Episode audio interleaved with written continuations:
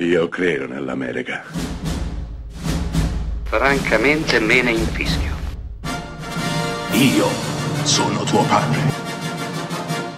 Anna Nishimasa.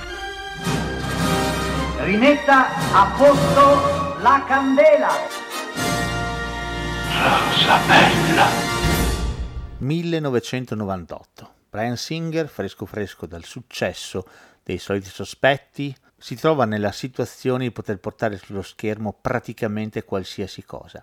Deciderà di adattare l'ennesimo racconto da stagioni diverse, L'allievo, terzo adattamento da quello splendido libro Dopo le ali della libertà e Stand by Me. L'allievo, con Brad Renfro e un meraviglioso Ian McKellen, è una riflessione sul male, sulla banalità del male. Un ragazzino scopre di avere come vicino di casa un anziano che non è chi dice di essere. Infatti è un vecchio gerarca nazista rifugiatosi negli Stati Uniti, convinto che aver cambiato paese e nome lo renda un uomo libero.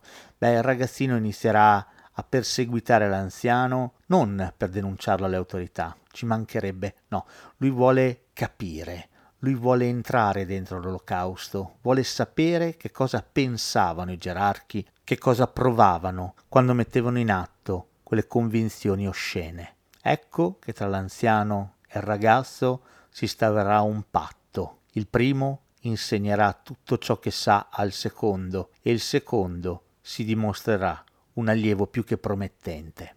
Ecco di nuovo la banalità del male. King e Singer di conseguenza riflettono su come il male sia una specie di virus, di morbo, che si può attaccare, esattamente come un'influenza.